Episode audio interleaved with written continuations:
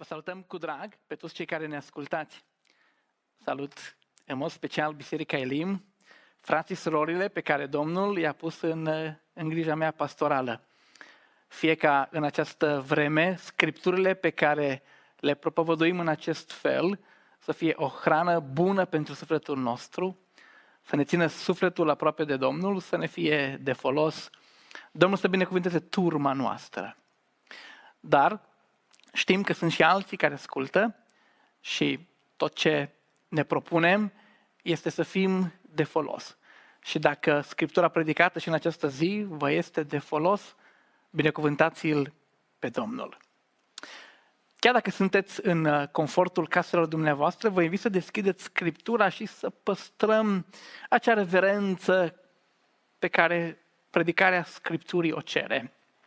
Scriptura în această zi este la un text arhi cunoscut de noi de toți, Matei capitolul douăzeci și unu.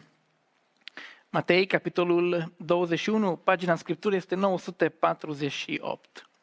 Și cu ochii minții văd familiile care stau cu Scriptura pe genunchi sau pe masă. Este o imagine frumoasă. Veniți să urmărim citirea câtorva versete din acest capitol. Când s-au apropiat de Ierusalim și au ajuns la Betfage, înspre muntele măslinilor, Iisus a trimis doi ucenici și le-a zis: duceți-vă în satul dinaintea voastră. În el veți găsi îndată o măgăriță legată și un măgăruș împreună cu ea. Dezlegați și aduceți la mine. Dacă vă va zice cineva ceva, să spuneți că Domnul are trebuință de ei și îndată îi va trimite.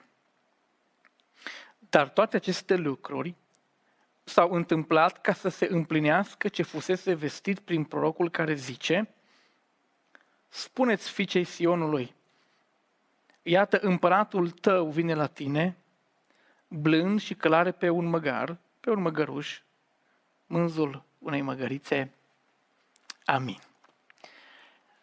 Poate putem spune fiecare dintre noi rugăciunea celebră a Scripturii: deschidem, Doamne, ochii ca să văd lucrurile minunate ale legii tale. Sau, vorbește, Doamne, căci robii tăi ascultă. Amin. Sărbătorile ne-au fost date ca să ne bucurăm. Sărbătorile sunt prilej de bucurie. Atunci când Dumnezeu ne-a dat sărbători, ni le-a dat, printre altele, ca pe un prilej de bucurie a sufletelor noastre, a caselor noastre, a poporului lui Dumnezeu din care facem parte. Este trist să vezi că evenimente care ar fi trebuit să fie pline de bucurie sunt evenimente pline de supărare, de amărăciune, de tristețe.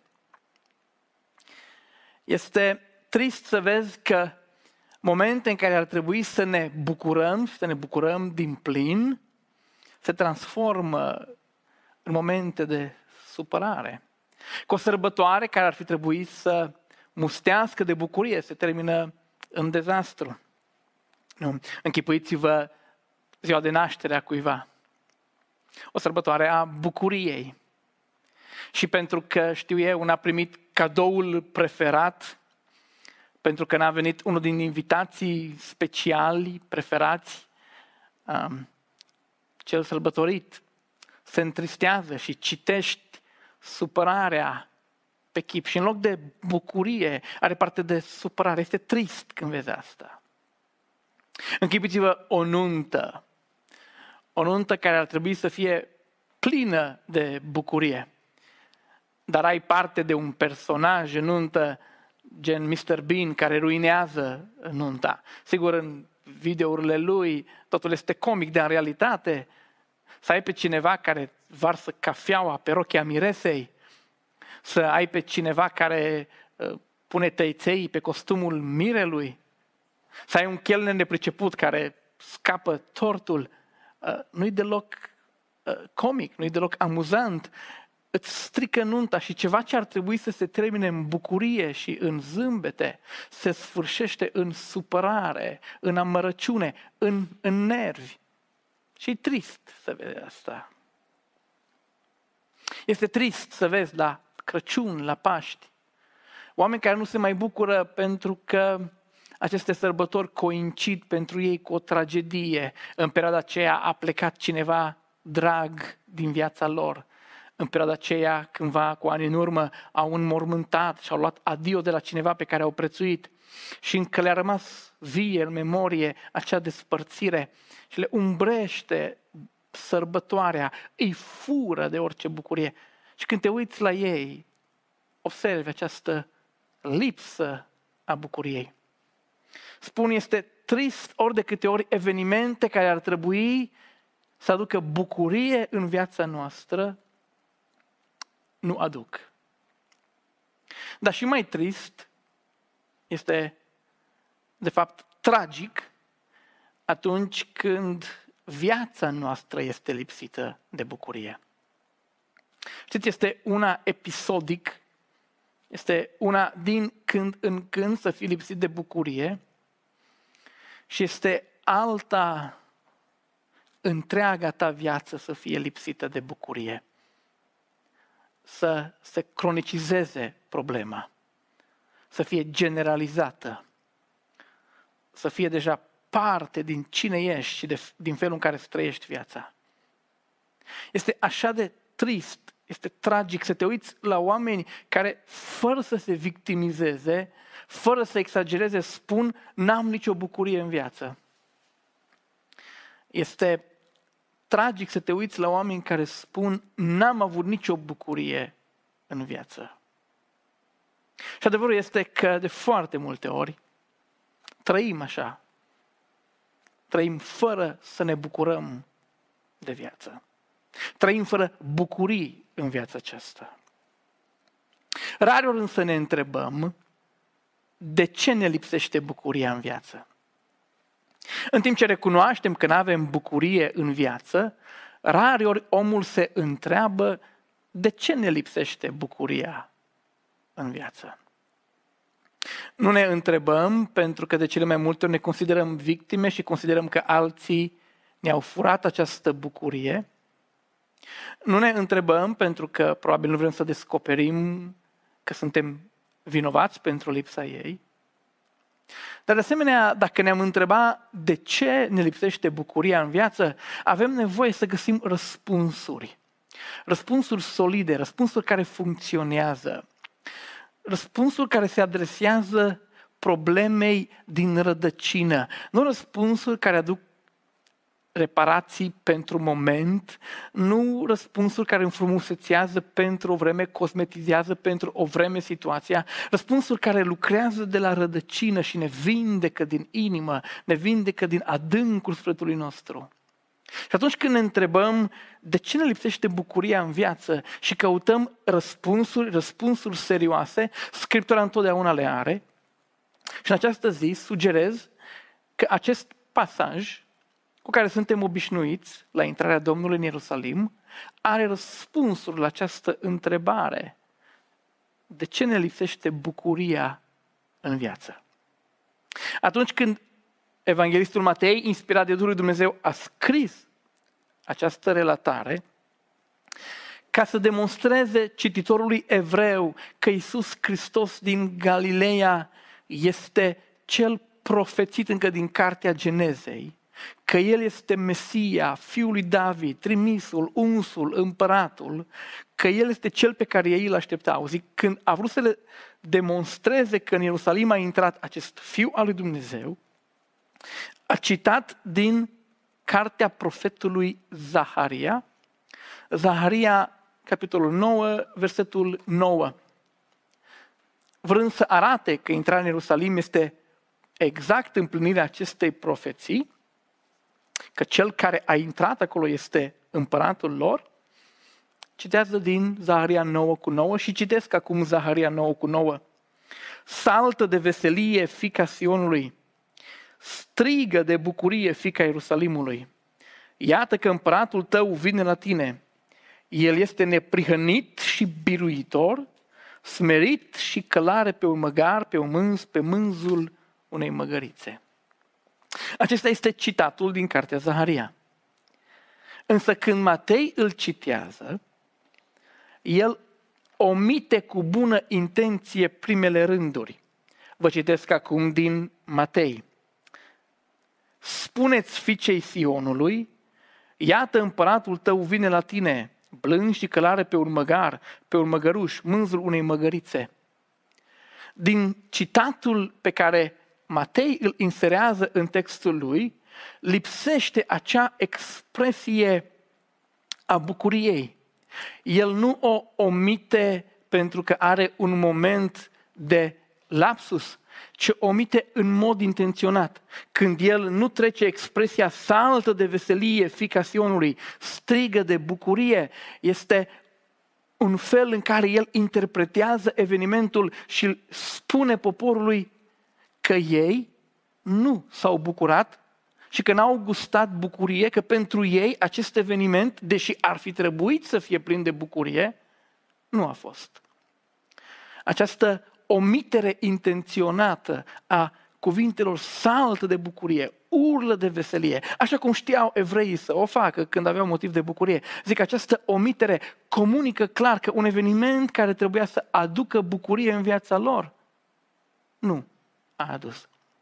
Și orice evreu care știa bine Zaharia nouă cu nouă, așa cum știm și noi, Tatăl nostru, a priceput felul în care le comunică Matei, că pentru ei acest moment a fost lipsit de bucurie. De ce? De ce ne lipsește bucuria? Și dacă vom călători cu Domnul în această zi, prin textul și narațiunea intrării lui în Ierusalim, vom găsi aceste răspunsuri solide de care avem nevoie și care pot reface bucuria vieților noastre. Așadar, aceasta este întrebarea, de ce ne lipsește bucuria în viață? Haideți să găsim răspunsurile. Primul răspuns al textului este că ne lipsește bucuria în viață pentru că, respingându-L pe El ca și conducător, refuzăm și binecuvântările Lui care ne aduc bucurie.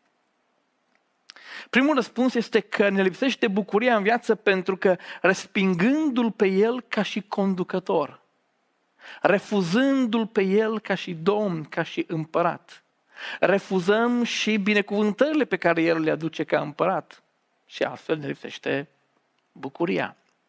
Dar acesta este răspunsul pe care îl găsim în Scriptură. Ne lipsește bucuria în viață pentru că îl respingem pe Domnul, îl respingem pe Fiul lui Dumnezeu, îl respingem pe Dumnezeu ca împărat al nostru, ca și conducător al vieților noastre. Și când, face a, când facem asta, refuzăm toate binecuvântările pe care El le are pentru noi și în lipsa lor nu avem nicio bucurie. Acesta este de fapt întreg argumentul lui Matei în toată Evanghelia lui. Când el a scris, a vrut să le explice cititorilor lui, în general evrei, de ce nu s-au bucurat, de ce le-a lipsit toate bucuriile promise în Scripturi și atașate regelui lor. Țineți minte că Evanghelia lui începe cu o genealogie care îl conectează pe Iisus cu linia regală a casei lui David.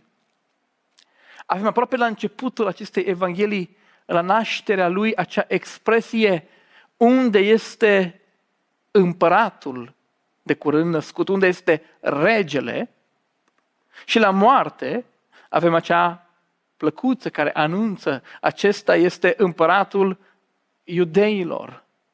Între cele două evenimente avem un popor care treptat îl respinge, se revoltă și lucruri care la început sunt subtile, în Vinerea Mare ajung să fie date la iveală într-un mod public, cu toată ura pe care uh, venirea lui în lume a stârnit-o în, în conducătorii lui Israel.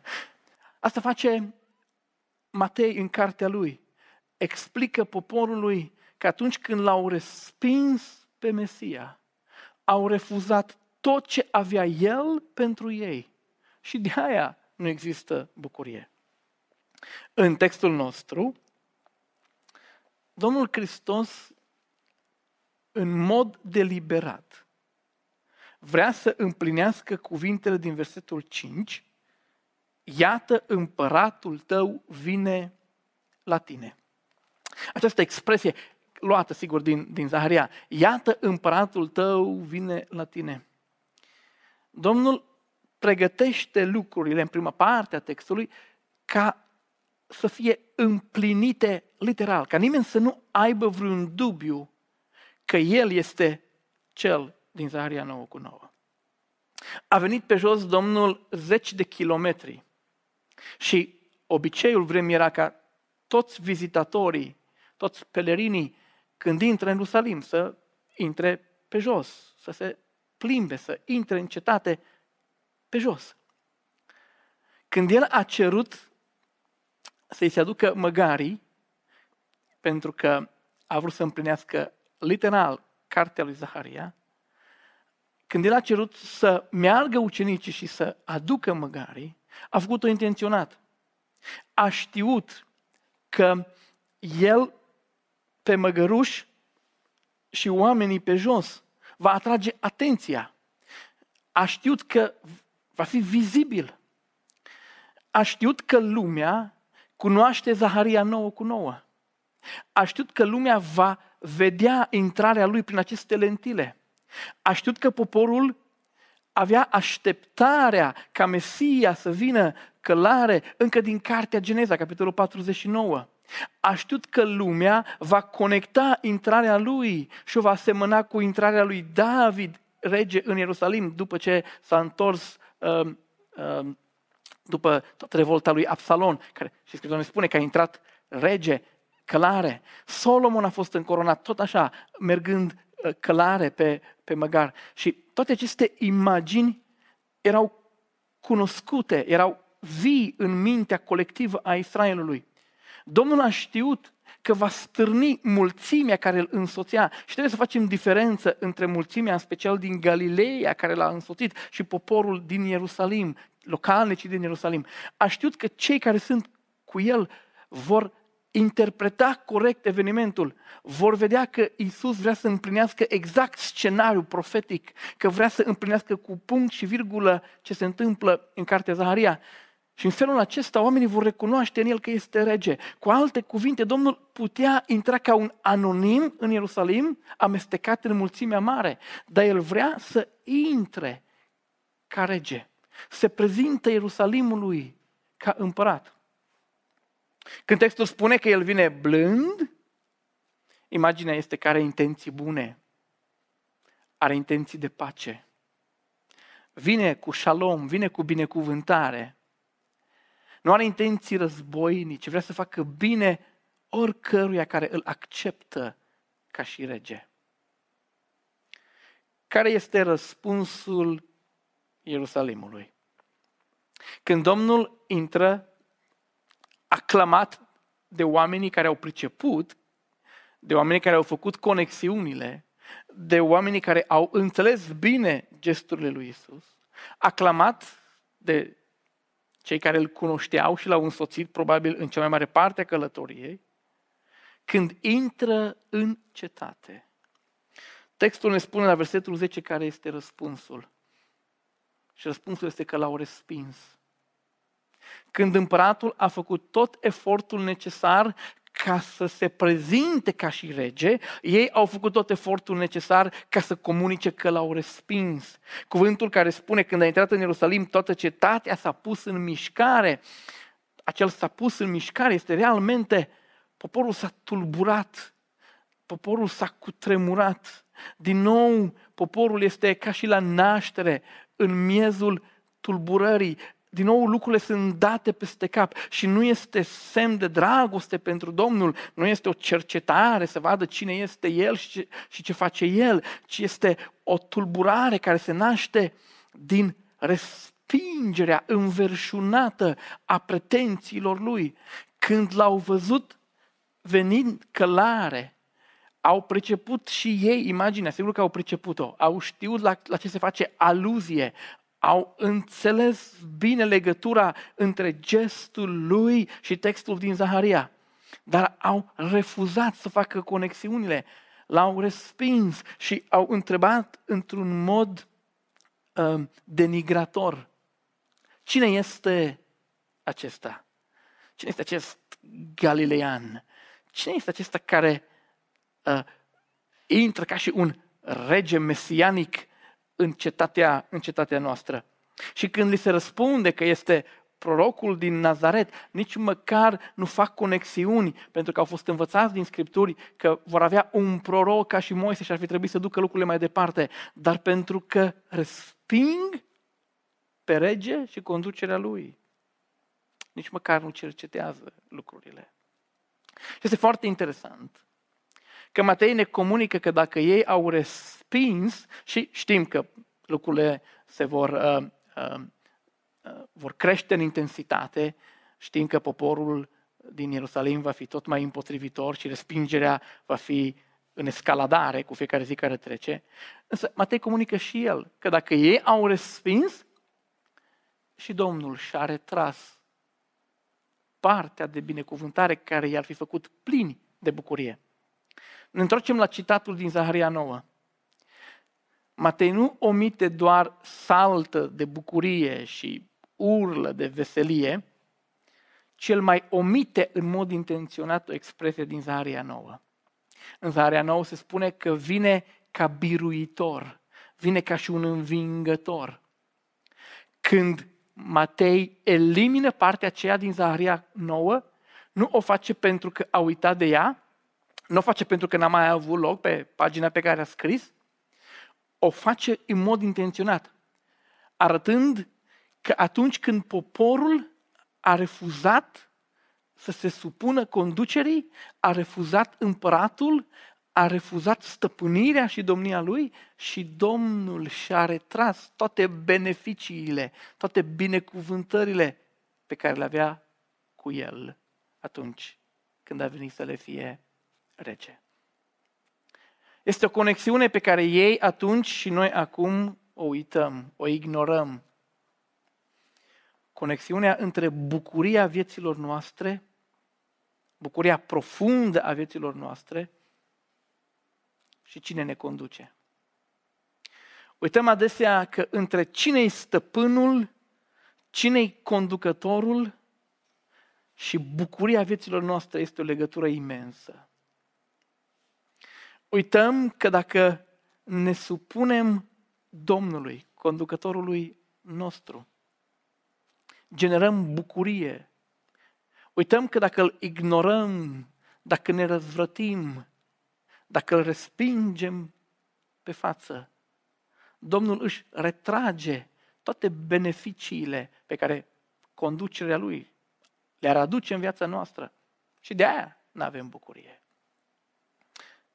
Stupul de albine este cunoscut ca un loc foarte bine organizat, în care conducerea este extrem de bine organizată. Știm că regina conduce stupul. Ea rânduiește acolo tot. Această regină are două funcții principale. Prima, ea depune ouăle, ea ajută la creșterea, la înmulțirea stupului. Doar ea poate face lucrul acesta. De asemenea, ea conduce. Regina nu înseamnă că stă și lenevește, ci că este extrem de activă și ea trimite toate comenzile, ea rânduiește toată activitatea complexă a unui, a unui stup. Gândiți-vă că moare regina sau roiește, așa cum se spune în termenii populari, și dispare din stup. În mod normal, o altă regină pregătită ar trebui să ia locul. Dar gândiți-vă că albinele ar zice: am avut destul regină, cum ar fi să o respingem pe noua regină și să-l încoronăm pe trântor între noi? În clipa în care ar respinge noua regină și ar evacua-o din stup și ar pune coroniță de rege pe trântor, când pleacă regina, ea pleacă cu toate beneficiile ei. Ea pleacă cu tot ce făcea pentru trupul acela. Ea își retrage tot potențialul și tot ce are ea de lăsat pentru acel stup. Și când pleacă, stupul rămâne fără. Și bucuria vieții din stup s-a terminat. Este la fel cu noi. Când îl respingem pe rege, respingem tot ce avea el pentru noi. Când îl respingem pe împărat, el se retrage, el nu ne invadează cu forța, el nu ne cucerește intrând cu bocancii în sufletul nostru, el nu ne supune uh, obligatoriu. Când noi îl respingem, el este finut și pleacă. Dar pleacă cu tot ce ar fi adus bucurie adevărată vieților noastre. Este la fel cu un copil, nu? Un copil care la un moment dat hotărăște să nu asculte, știu eu, de bunicul care l-a crescut, de părintele lui. Un copil care spune, nu mă mai interesează sfatul tău, nu mă mai interesează conducerea ta. Tatăl se retrage, bunicul se retrage, dar când se retrage, își ia cu el tot pachetul de binecuvântări. Își ia cu el finanțele, își ia cu el înțelepciunea, își ia cu el prietenia, își ia cu el acea funcție ocrotitoare de supraveghere, își ia cu el tot ce ar fi dat fiului, nepotului, ca să-i facă viața frumoasă. Dar dacă a fost refuzat, dacă a fost respins, odată cu îndepărtarea lui, sunt îndepărtate și beneficiile. Este la fel. A fost la fel pentru Ierusalim, pentru Israel, este la fel pentru noi astăzi. Ne lipsește bucuria în viață pentru că îl respingem pe el, respingem conducerea lui și odată cu asta pierdem toate bucuriile pe care el le are pentru noi. Dar haideți să venim la noi.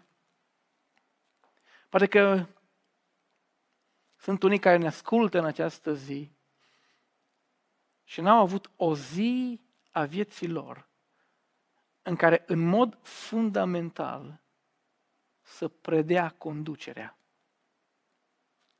Poate că mă asculți și n-ai avut parte de o zi în care te-ai frânt înaintea lui Dumnezeu și să predai conducerea vieții tale. Poate n-a fost o zi în care să-L încoronezi pe Domnul Iisus Hristos, pe Mântuitorul nostru, să-L încoronezi ca Domn, ca Rege, ca Stăpân absolut al vieții tale. Poate că n-a fost o zi în viața ta în care ți-ai mărturisit păcatul și lipsa de bucurie din viață și să spui, Doamne, predau controlul în totalitate. Dacă n-ai făcut-o, este un moment bun să-ți pleci genunchiul și să strigi așa cum suntem învățați pe paginile Scripturii, pe paginile Scripturii, Iisus, Fiul lui David, ai milă de mine. Dar dacă sunt unii care n-au făcut niciodată din Domnul, Domnul vieții lor, sunt unii care au făcut-o, dar trăiesc perioade în viața lor în care realmente refuză să fie supuși Domnului. Și dacă ne uităm la viața noastră, vedem că dacă sunt momente în viața noastră în care ieșim de sub controlul Lui, în care îi refuzăm conducerea, acele sunt perioade lipsite de bucurie profundă în viața noastră. Acele, știu eu, episoade de lungă durată, în care pentru că urmărim altceva sau ne place altceva sau ne dorim altceva, acele episoade în care Domnul este alungat, Domnului îi se refuză conducerea. Sunt perioadele în care, cu adevărat, suntem triști, apăsați, supărați, nefericiți și nu gustăm bucuria. Sau, uneori sunt zone ale vieților noastre pe care nu vrem să le lăsăm sub conducerea Domnului nostru. Ne bucurăm ca în general El să fie stăpânul, regele, împăratul. Vrem ca El să ne facă bine. Dar avem acele zone ale noastre, zone interzise conducerii Domnului. Sunt zonele noastre private. Și atunci când uneori ne alegem prietenii, atunci când facem alegeri mari cu privire la viitorul nostru, Atunci când hotărâm ce să urmăm în viața aceasta, îl excludem pe Domnul. Acele sunt iarăși momente în care, de fapt, ne furăm bucuria profundă. Pentru că nu se poate, nu există să-L respingi pe Domnul și conducerea Lui, chiar într-o anumită zonă a vieții tale, și să ai bucurie. Așadar, acesta este primul răspuns în această zi. De ce ne lipsește bucuria în viață? Ne lipsește bucuria în viață pentru că, respingându-L pe El de la conducerea vieții noastre, respingem toate bucuriile pe care El ni le-ar aduce. În esență, ne lipsește bucuria pentru că îl respingem cu înverșunare pe Domnul nostru. În ziua aceea, Domnul și-a continuat călătoria și după ce a gustat respingerea din partea acelor care l-au întâmpinat în Ierusalim, textul spune la versetul doisprezece că Domnul a intrat în templul lui Dumnezeu. Acum când textul spune că a intrat în templu, trebuie să știm că nu a intrat în clădirea în sine, în sanctuarul de la Ierusalim. Templul era de fapt un mic cartier. Este ceea ce noi am numit astăzi un campus, un complex întreg religios. Practic, erau cam treisprezece hectare de teren, suprafața întregului uh, uh, complex. Erau multe clădiri cu multe destinații. Când Domnul s-a dus în templu în acest moment, El nu este în clădirea în sine, ci El este în curtea neamurilor. Curtea neamurilor, așa cum spune și denumirea, este o zonă în care cei care erau neevrei, cei care erau de altă etnie și doreau, veneau la Ierusalim și erau mulți care veneau, veneau să se închine lui Dumnezeu, dar nu aveau acces. Accesul lor era restricționat, nu se puteau duce în templu. Se păstra diferența între poporul lui Dumnezeu evreu și între cei care erau neevrei. Această curte a neamurilor a fost creată ca un loc în care ele să vină și să își aducă închinarea lor. În mod normal, acest spațiu ar fi trebuit să fie un spațiu al bucuriei. În mod normal, o vizită a unui păgân în curtea neamurilor ar fi trebuit să îi umple sufletul de bucurie. Călătoria lungă și obositoare ar fi trebuit să se încheie cu multă bucurie pentru el. Bucuria că se poate ruga. Bucuria că își poate aduce darul lui Dumnezeu. Bucuria că poate fi instruit în legea lui Dumnezeu de oameni calificați care știau Scripturile. Bucuria că se poate împrieteni cu alții care îl caută pe Dumnezeu. Bucuria aceea că este parte dintr-o comunitate specială. Bucuria aceea că își renoia legământul și că își elibera sufletul de poveri, îndepărtând vina lui, stând înaintea lui Dumnezeu. Dacă vreți, bucuria aceea că a scăpat de păgânism și că este aproape de Dumnezeu și de poporul lui, înnoindu-și speranța că va veni o zi în care inclusiv diferențele acestea între curtea neamurilor și poporul adevărat al lui Dumnezeu vor fi date la o parte, vor fi înlăturate.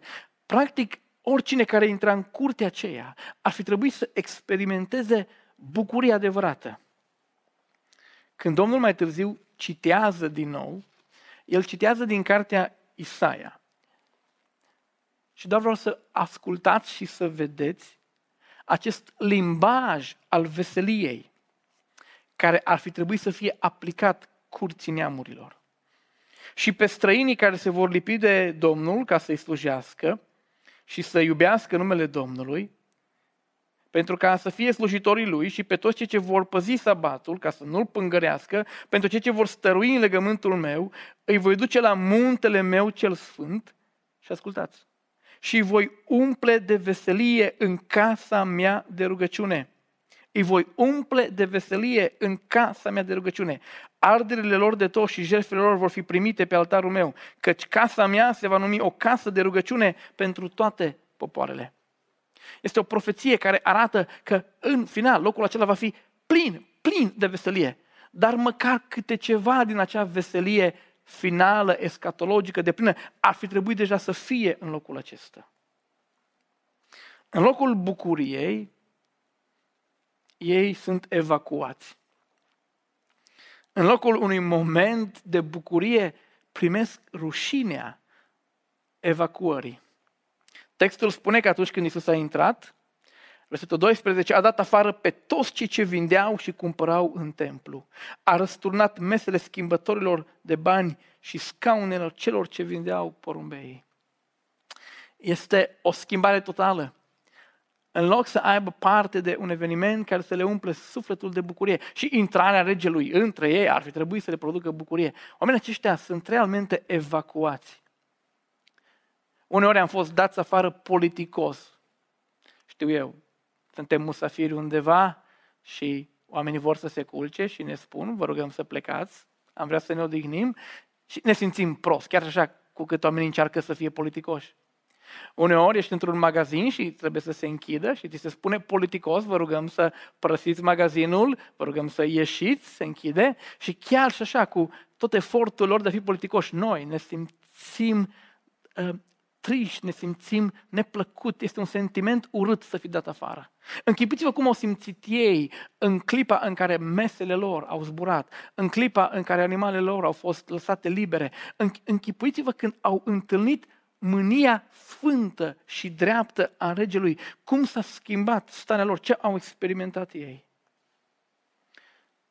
Și Matei ne explică. Ne explică ce a generat această reacție. Ne spune de ce nu s-au bucurat acești oameni. N-a fost un moment în care Domnul și-a pierdut cumpătul. N-a fost un moment în care dragostea Domnului de oameni sau sfințenia lui au fost puse la o parte. Nu, reacția lui este generată și explicată în cuvintele versetului treisprezece. Este scris, casa mea se va chema o casă de rugăciune, dar voi ați făcut din ea o peșteră de tâlhari. Când Domnul pune la oaltă, citat din cartea lui Zaharia, capitolul cincizeci și șase, și din cartea lui Ieremia, capitolul șapte, este o combinație specială, pentru că Domnul urmărește să explice exact de ce s-au făcut lucrurile acestea.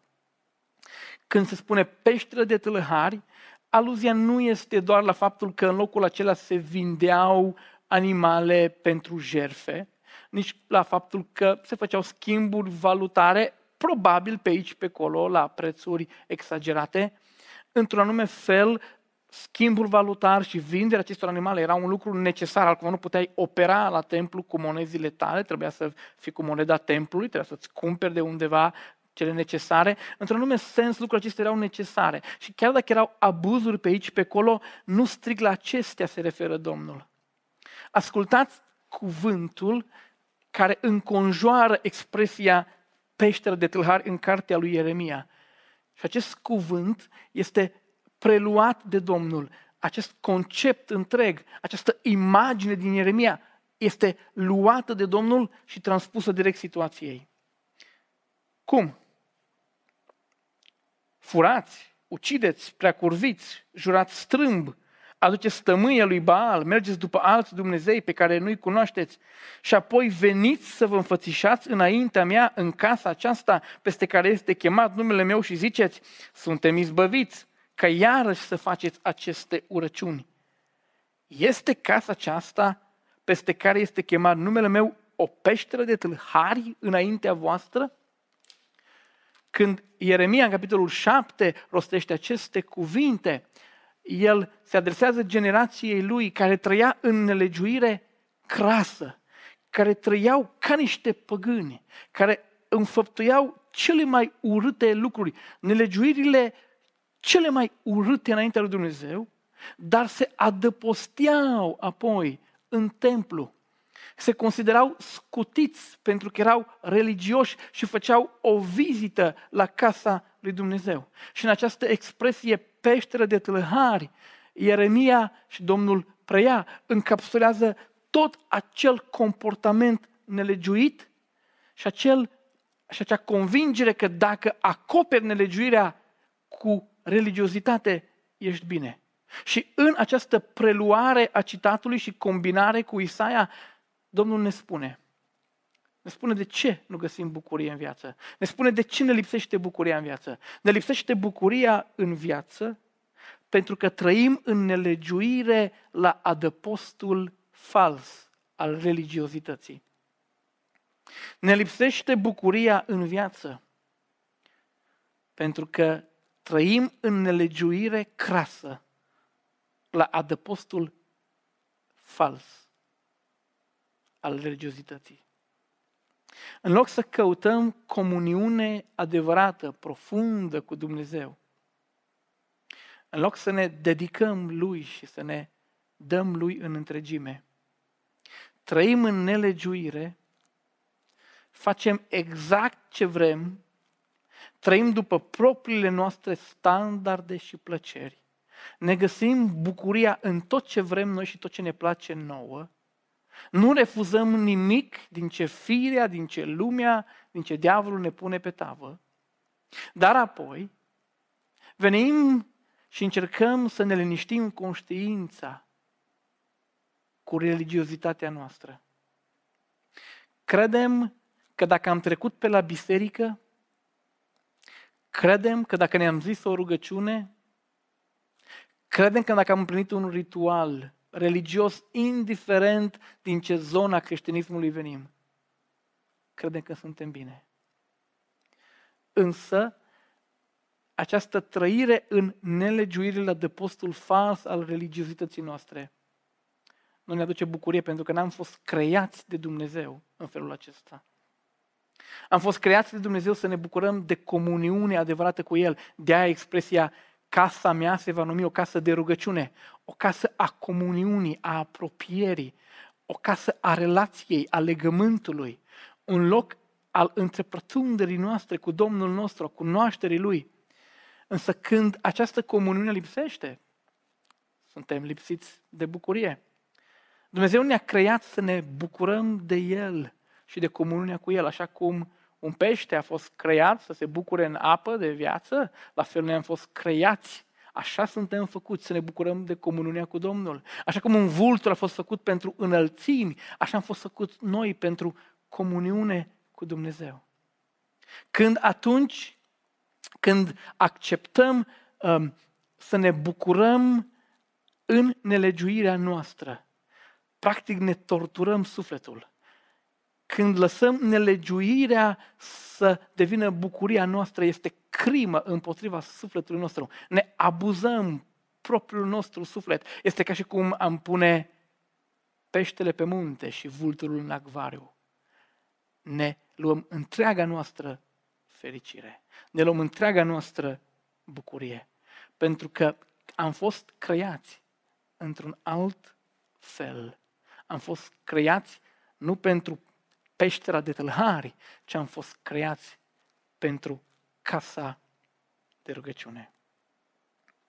Haideți să venim la noi. Nu, așa că, nu este așa că de multe ori considerăm că putem să ne găsim bucuria în nelegiuirile lumii acesteia.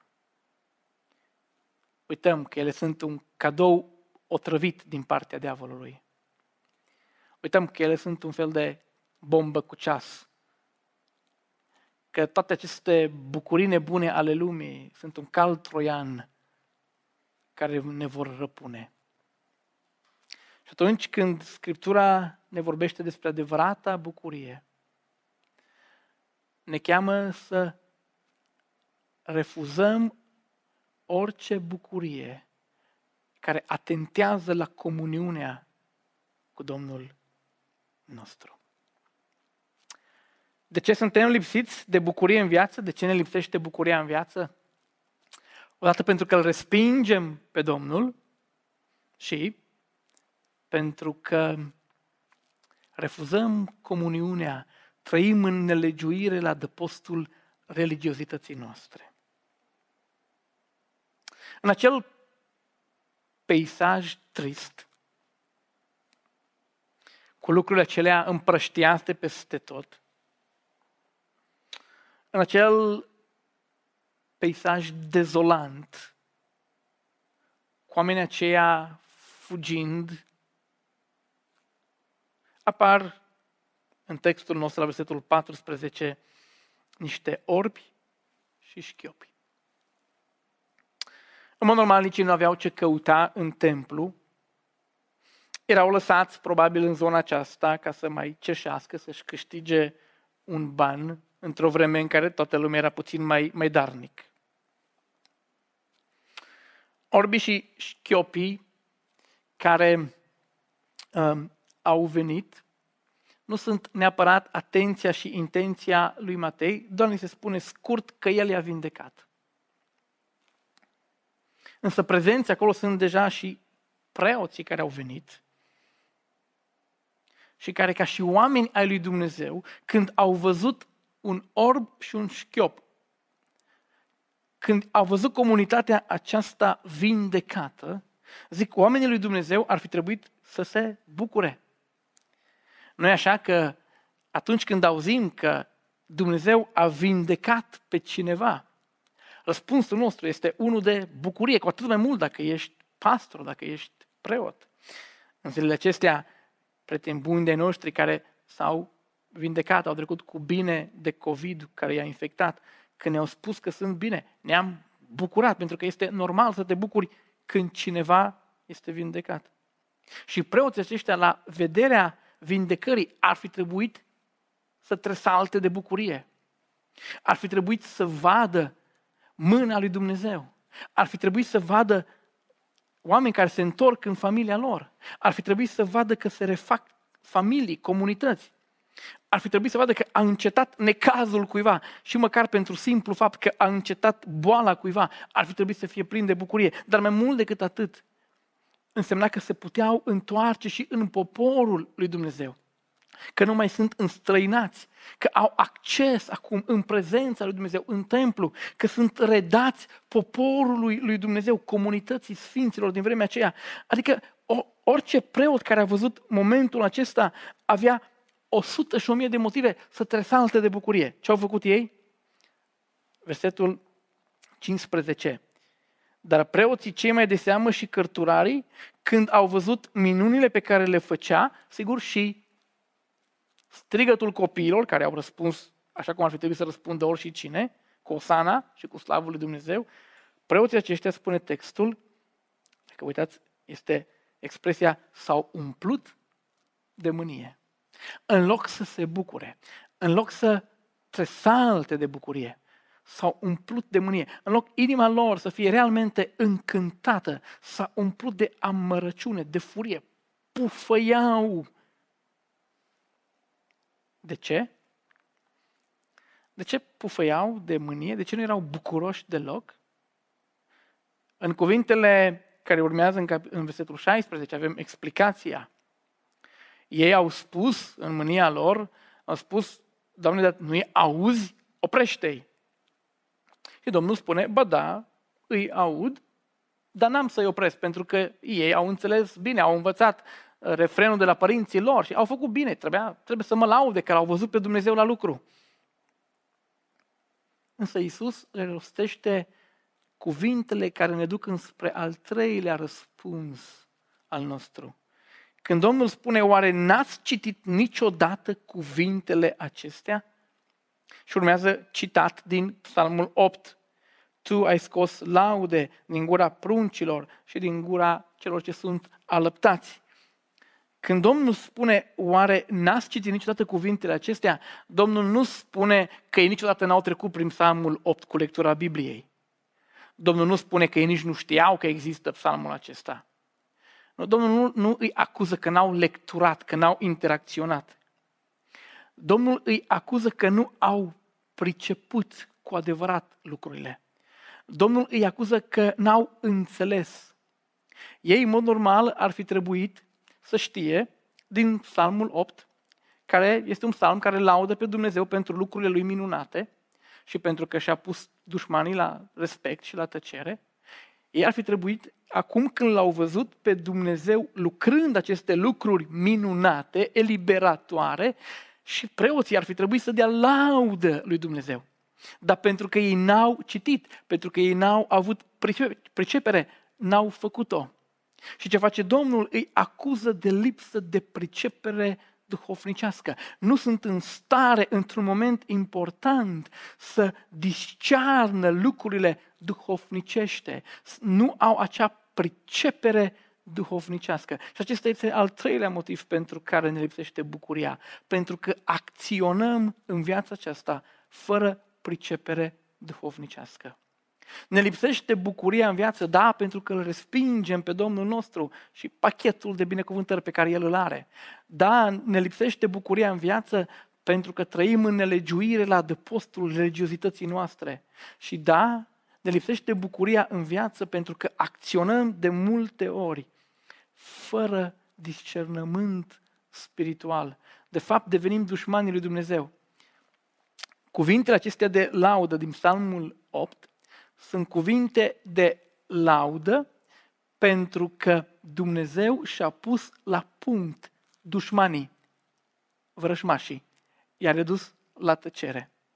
În felul în care sunt așezate lucrurile aici în capitolul acesta din Matei, ce face Domnul este că le, că le spune acestor preoți, copiii aceștia tocmai au luat rolul lăudătorilor și voi ați luat rolul vrășmașilor care încercați să îi puneți la tăcere, dar strigătul lor de laudă vă pune pe voi la tăcere. Uneori, în lipsa noastră de pricepere duhovnicească, devenim vrășmașii, dușmanii lui Dumnezeu.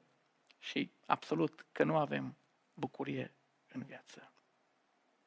Această căutare a discernământului ar trebui să fie mai mult în preocupările noastre.